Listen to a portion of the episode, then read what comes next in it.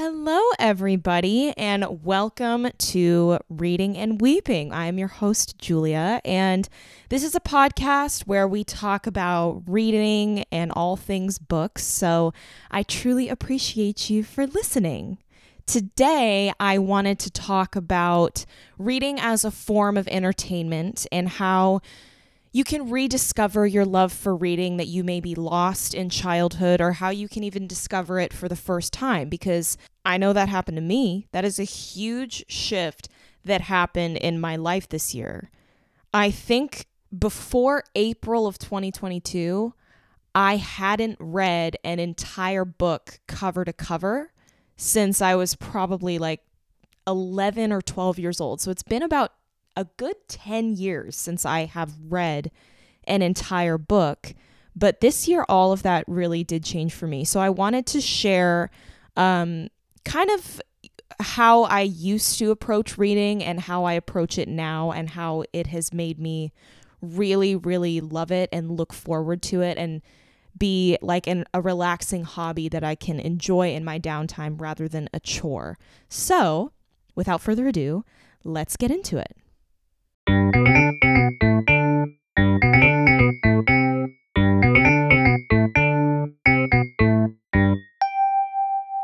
All right, so let's start with a little bit of background on my journey with all of this. So basically, when I was like 10, I loved reading books were having their moment back then. That was when like The Hunger Games was coming out. I think Divergent came out a couple of years later. Like those dystopian teen sci-fi novels were coming out and stuff like that.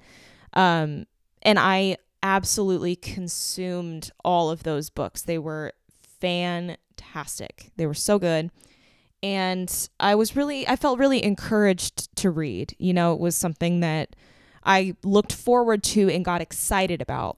But as I got into middle school and high school, that was when we were really starting to be assigned to read certain books like classic novels and things like that and where you know we'd have our finals based off of them and you know we'd have to write essays on them and do do like it was a bunch of like school work surrounded with books.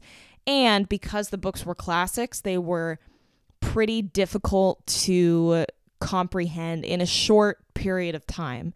I remember like always being told, okay, you have to read chapters 1 through 10 by next week and make sure to look out for X, Y, and Z.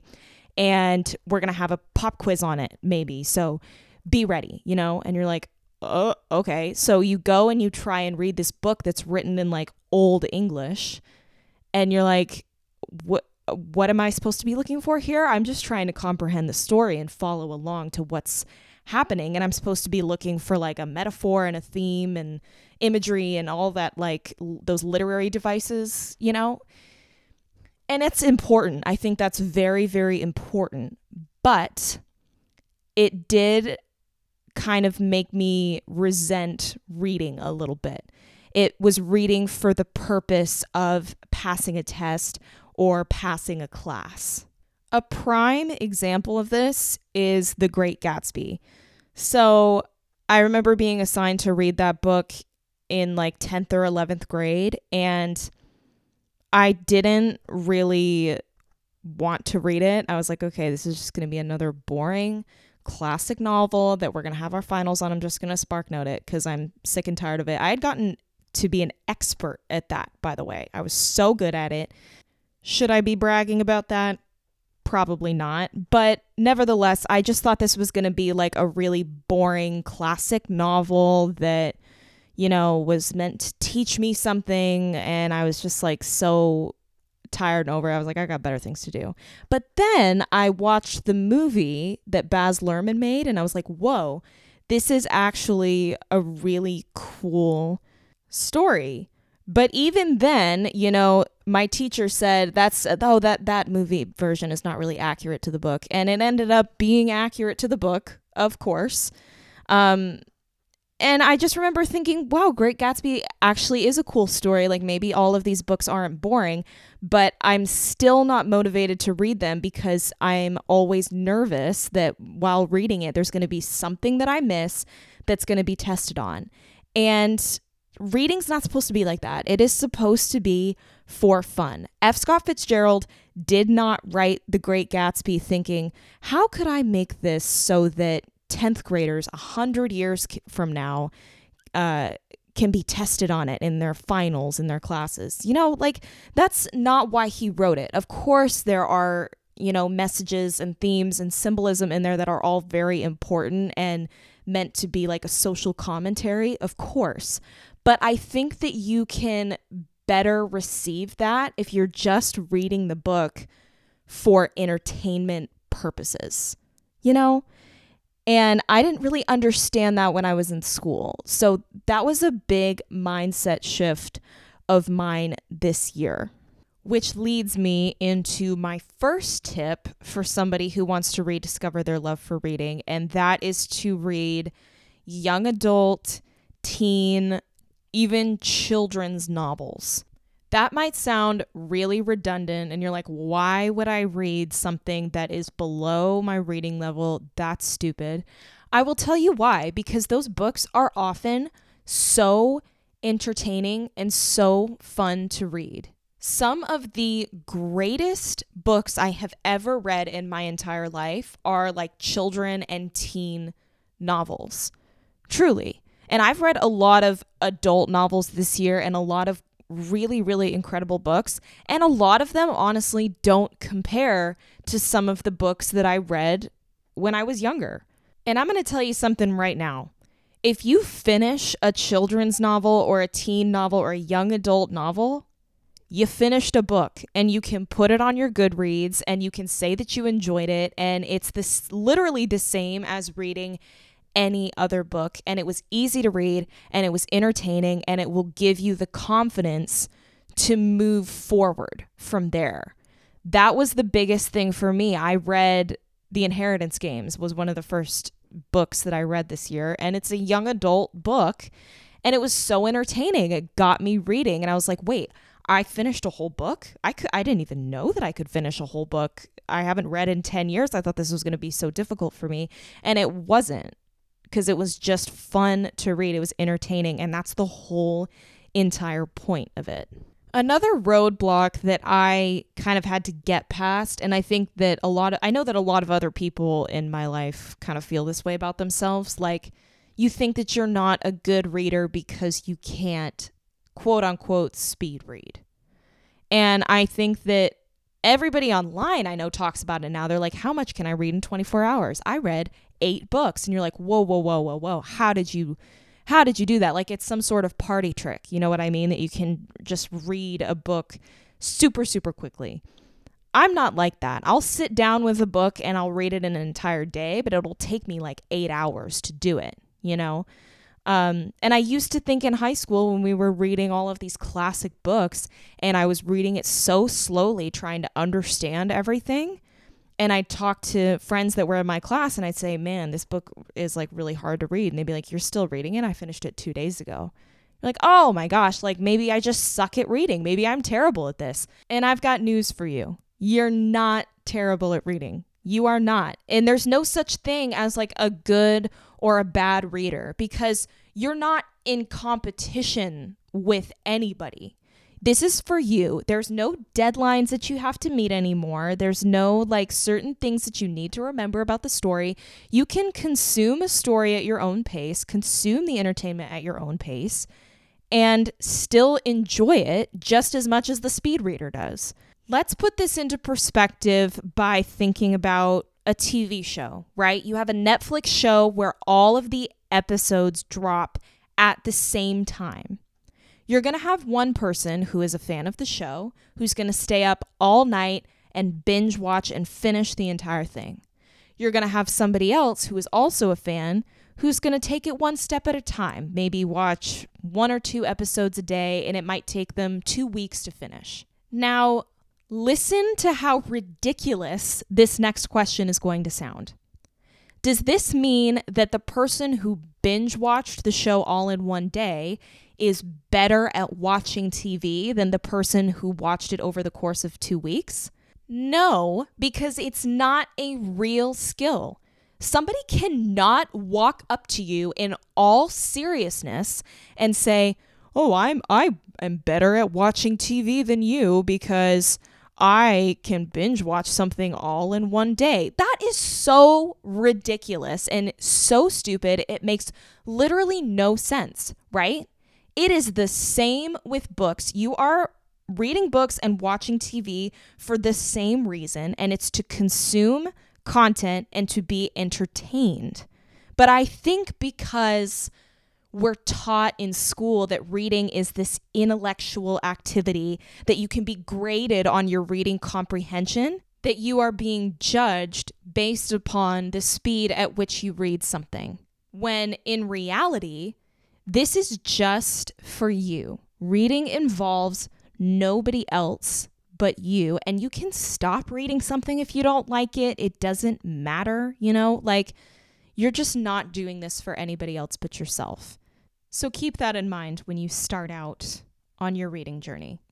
The last piece of advice that I have for somebody starting on their reading journey is to never regret reading a book because one, it's a major accomplishment that you got through it, even if you didn't like it. You know, you can put it on your Goodreads, you can put it towards your reading goal. That's awesome.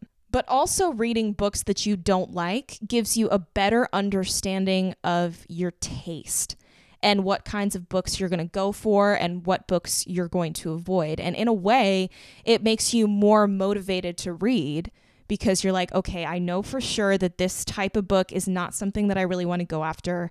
I'm going to stick to mystery novels or I'm going to stick to thrillers or romance novels or whatever it is that you like. And I don't mean that you shouldn't read new things and you shouldn't read new books because it's similar to something that you hated.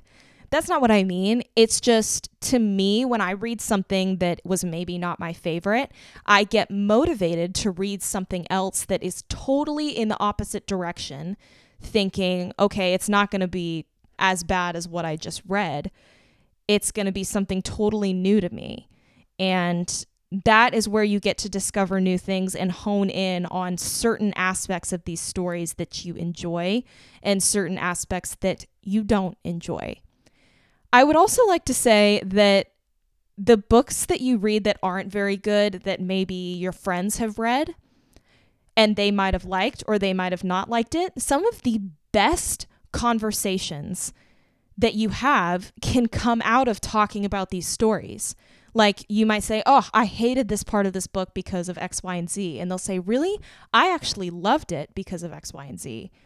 And then you can get into these like intense conversations from there about these stories, just like you would for a movie or a TV show. It it ends up being like the best discourse that you can have with your friends. So don't ever regret reading something because you didn't like it it just teaches you something new, which I think is incredibly valuable. And you're going to end up reading stuff that you don't like. You are. So don't regret it when you do get to something that you end up not loving.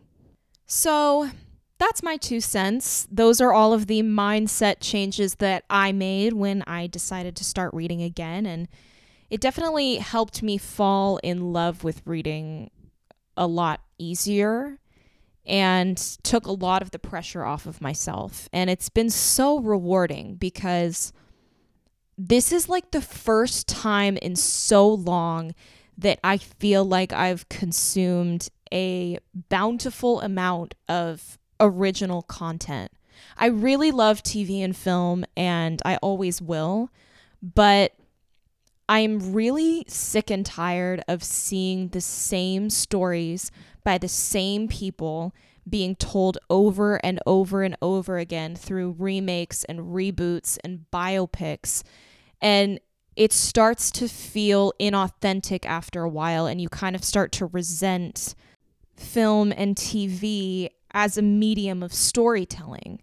And you start to not really trust it anymore because you can see through it. You can see all of the people that stand to profit off of fictionalized retellings of somebody else's life where it often doesn't include their consent. Like if I see one more Marilyn Monroe biopic, I think I'm going to lose my entire mind. What's the point of do of doing that? Of telling that story for the millionth time? It's to get the girl who plays her an Oscar. Seriously. Like, what are we supposed to gain from seeing this story for the hundredth time? And it does kind of feel like a slap in the face to the audience because you know that these big executives at these studios are like, let's just make this movie again, but reimagine it. It's like, I don't want that. Like, who wants that? Nobody wants to go see that shit, you know? A lot of it ends up going to Disney Plus anyway. It doesn't ever even end up going to theaters because they know it's not going to perform well.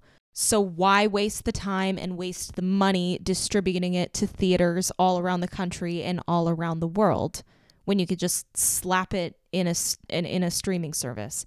It's just lazy and it's become so repetitive and boring and it's just so the opposite of the kind of content that I want to consume. I want to hear new stories by new people and I want them to be innovative. I want them to be fresh and new. The only place where you can find stories like that is in the literary space, is in books. I have read so many books this year that have pleasantly surprised me, where I don't see the ending coming from a mile away. And I learn about new types of characters who teach me new things. And I just, I'm always excited to pick up a book because of that reason.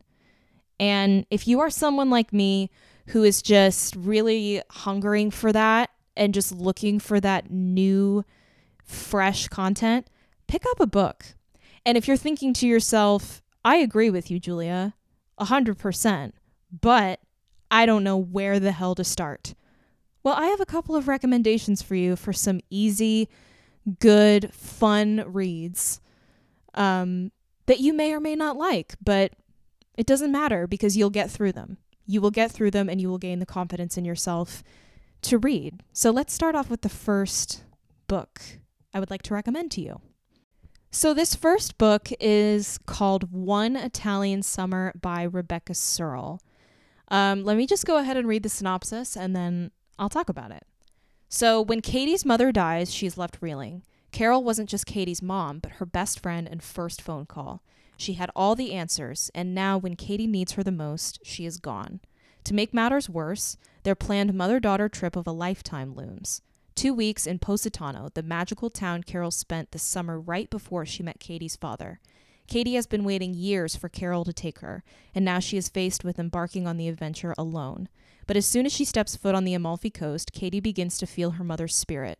Buoyed by the stunning waters, beautiful cliffsides, delightful residents, and of course, delectable food, Katie feels herself coming back to life. And then Carol appears, in the flesh, healthy, suntanned, and 30 years old. Katie doesn't understand what is happening or how. All she can focus on is that she has somehow impossibly gotten her mother back. Over the course of one Italian summer, Katie gets to know Carol not as her mother, but as the young woman before her. She is not exactly who Katie imagined she'd be, however, and soon Katie must reconcile the mother who knew everything with the young woman who does not yet have a clue. So, the reason that I am recommending this book is because it's one of the first books I read when I started on this journey, and it was a very easy read. But Rebecca Serle also does a great job of kind of just describing the Amalfi Coast landscape and you really get this sense of escapism while you're reading it. You do picture yourself in the story with Katie. And I think that's what makes it so great. And I think that's what makes it such an easy read. You might hate it. I don't know but I think I think it's worth it for sure. It's always worth it, like I said earlier. So let's get into the second book that I'm going to recommend to you, which is Verity by Colleen Hoover. Now, this book was a book that I didn't really love the ending of, but it sparked incredible conversations with my friends. So it's sort of open ended, but there's so much of it to dissect. I know people who hate this book, I know people who love this book, and I know people like me who are kind of in between. But no matter your opinion on it, everybody can have fantastic conversations about the book and catch things that you maybe didn't catch before. So let me go ahead and read you the synopsis of this book. So here we go. Lowen Ashley is a struggling writer on the brink of financial ruin when she accepts the job offer of a lifetime. Jeremy Crawford, husband of best selling author Verity Crawford, has hired Lowen to complete the remaining books in a successful series his injured wife is unable to finish. Lowen arrives at the Crawford home, ready to sort through years of Verity's notes and outlines, hoping to find enough material to get her started. What Lowen doesn't expect to uncover in the chaotic office is an unfinished autobiography Verity never intended for anyone to read. Page after page of bone chilling admissions, including Verity's recollection of what really happened the day her daughter died. Lowen decides to keep the manuscript hidden from Jeremy, knowing its contents would devastate the already grieving father.